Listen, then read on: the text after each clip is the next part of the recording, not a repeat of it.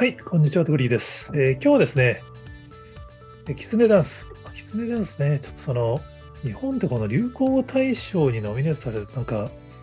去年の話題だから古いよねってなっちゃう、ちょっと恐ろしさがあるんですけど、まあ、去年、あの、スポーツ PR アワードという、スポーツナビさん主催のアワードで審査員をさせていただいたときに、キツネダンスのちょっと裏側を聞いた話が面白かったのでご紹介したいと思います。皆さん、キツネダンスはご存知ですかね？あの、まあ、紅白にも出てたんで、多分認知度は、年末にかけてテレビ番組に引っ張りだこで一気に上がった感じはあるんですけど、ノルウェーの歌手だったかな？非常に印象的なメロディーに乗せたダンスを、まあ、ファイターズの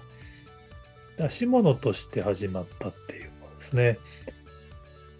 で、まあ、あの、紅白にも出てたし、流行語大賞のトップ10にも選出されたんで、まあ、ご存知の方も多いと思うんですけど、あまりにテレビで出てたんで、結構そのなんか、まあやっぱ野球でなんかこういうのやると話題になるんだよねって思ってる方少なくないんじゃないかなと思うんですね。僕も実はそうだったんですけど、面白いなと思ったのが、まあ実はこれはそのコロナ禍におけるファイターズの課題から始まったまあ、要はあの、まあ、スポーツ観戦も、まあ、今は大丈夫なのかな。まだ年始の頃とかって多分その、観客は入れていいんだけど、声出しはダメみたいな、まあ日本ならではのすごい厳しいルールがあって、まあ、野球といえば、まあそのエールを、まあ、応援歌をみんなで歌ったりとか、エールの交換したりみたいなのが、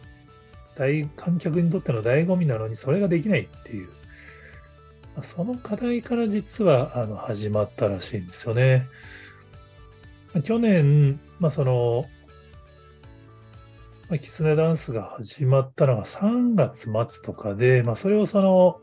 乃木坂46のメンバーの神奈川さやさんとかが8月に踊ったんですかね。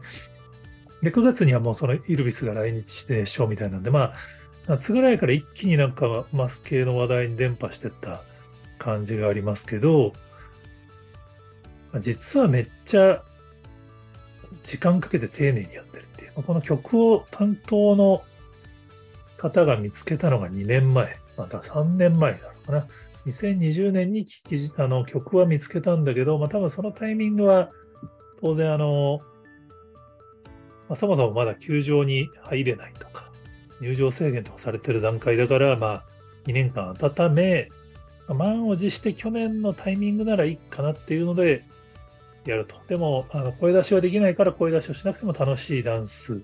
のスタイルにするっていう。で、最初は実はそのリアクションほとんどなくて、ポカンとした感じで見てる方が多かったらしいんですよね。だから、なんとなくちょっといろいろやってみようみたいな感じだと、ここで心が折れてやめちゃってた可能性もあると思うんですけど、今その声出し応援以外の楽しいことを作るんだっていうのでやってたんで、3月はポカンとしてたんだけど、ずっと続け、5月頭に選手たちが踊る動画を出して、この辺から火がつき始めたそうです。で、面白いのは、実はキツネダンスだけじゃないですよね。日本ハムさんがやってるのって。実は、あの、同時に鮭アップっていう、あ鮭アップ。鮭丸っていう新しい、まあ、ぬいぐるみ、鮭のぬいぐるみですからね。こんなの誰が買うのってつい思っちゃうような、何のことはない、ほんと鮭がそのままぬいぐるみになってるだけのやつを、グッズとして販売して、それを応援の時に掲げて応援するっていう。サッカーだとタオルを振り回すみたいなのがよくありますけど、それのイメージですね。だからもう鮭丸、ぬいぐるみをその応援グッズとして使うっていう。チャンスの場面に鮭がホームに帰ってくるのをあのイメージして鮭をこう、あの、も ホームに鮭を戻ってこいよっていうつもりで使えっていう。ホームの時に鮭丸を振り回しましょうって、まあ、タオル的に使いましょうみたいな。実はこっちの方が先にヒットしてるっぽいですね。グッズが実はもう6月には予想を上回る人気から増産されるっていう。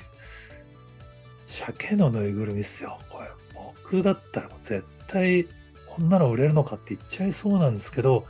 売れたんですよね。で、なんで売れたかっていうのをいろいろ見ていくと、ファイターズの選手とかが思いっきり被り物してヒーローインタビューに出たりとか、YouTube の PR 動画、真顔で出てきたりしてるんですよね。多分、まあ当然その、声を出せない代わりにっていうのがうまくファンにも刺さったっていうのはあると思うんですけど、そういうその、PR 側の人とか、この選手とかが、まあ、ある意味、いい悪乗りをして、みんなで楽しんでやったのがファンの人たちも刺さって、最初恥ずかしいと思ってた人も多いかもしれないけども、だんだんこう広がっていったっていう。これやっぱり、その、そういう思いがなければ多分ここまで広がらなかったんじゃないかと思うんですよね。で今となっては、あの、オリックスがたぬきダンスかぶせたりとか、なんかそのダンスバイアリが野球でもしてるみたいですけど、やっぱそのコロナ禍で声出しができないから従来の野球の応援とは違うやつやるんだって、ここにそのヒントの、そのヒットのベースがあるっていうのは結構重要だなっていう。で皆さんお忘れかもしれないですけど、日本ハムファイターズといえば、実はその去年の年始ってもうビッグボスブームがすごくて、新庄監督が出まくってたんですよね。で、逆にコアな野球ファンは結構それに対してドン引きして、結構斜めに見てる人が多かったイメージなんですけど、案外だんだん新庄監督その後おとなしくなって、実はこうやって選手とか、球団側のこのキツネダンスとか、鮭アップみたいな取り組みの方が注目されていくって、これね、いい流れだと思いますね。個人が脚光を浴びたところからの組織に回していくっていう。まあ、ある意味、ウィズコロナにおける、まあ、すごいいい事例だと思うんですね。コロナ、コロナ元に戻るのを待つんじゃなくて、ウィズコロナで何ができるのかっていうのをちゃんと考えるっていう。これ結構いろんな会社にヒントになるんじゃないかなと思ったのでご紹介です。他にもこんな話ありますよっていうのがあれば、ぜひツイッターやコメントで教えていただければ幸いです。今日もありがとうございます。